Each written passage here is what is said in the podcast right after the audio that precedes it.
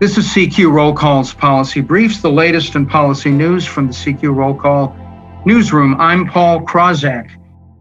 The Senate and the House cleared a major hurdle today in their sprint to pass the massive 1.9 trillion COVID-19 rescue package sought by President Joe Biden. The Congress adopted a fiscal 2021 budget resolution that contains what are called reconciliation instructions for writing the COVID 19 legislation. The sweeping bill that Democrats have in mind would provide tax rebate checks of up to $1,400 to most individuals. It would boost the federal unemployment supplement. It would raise the minimum wage to $15 an hour. And it would pour hundreds of billions of dollars into state and local aid, vaccinations, food stamps, and dozens of other programs. Democrats are using the budget reconciliation process to advance this legislation because it allows them to pass bills in the Senate with a simple majority rather than the usual 60 vote requirement. Using reconciliation is crucial for Democrats. The Senate is divided 50 50 between Democrats and Republicans, with Vice President Kamala Harris available to break ties. Republicans favor a much smaller aid package perhaps in the neighborhood of $600 billion at most. Republicans note that Congress already passed trillions of dollars in pandemic aid last year, and much of it still hasn't been spent. So there is no way Democrats could pass the huge package they want except through reconciliation.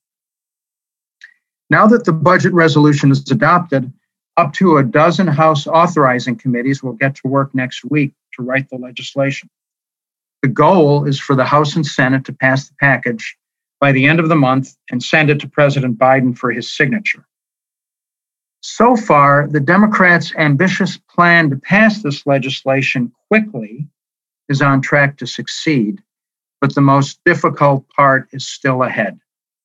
Democratic lawmakers have to write the legislation carefully to try to make sure it will comply with strict rules in the Senate that limit what kinds of provisions the reconciliation process can be used for. They also have to navigate between the competing demands of lawmakers like Senate Budget Chairman Bernie Sanders, who is pushing for a very expansive package, and more fiscally conservative Democrats in the House and Senate who are worried about the rising debt. Some economists also have given lawmakers something to think about this week. In an opinion piece in the Washington Post, former Clinton administration Treasury Secretary Larry Summers warned that the relief package would pour so much money into the economy at a time when the economy is starting to recover that it could spark an inflationary spiral, the likes of which the nation has not seen since the 1970s. As a result, he said, Congress better write the legislation carefully. Clearly, Democrats have their work cut out for them in the next couple of weeks.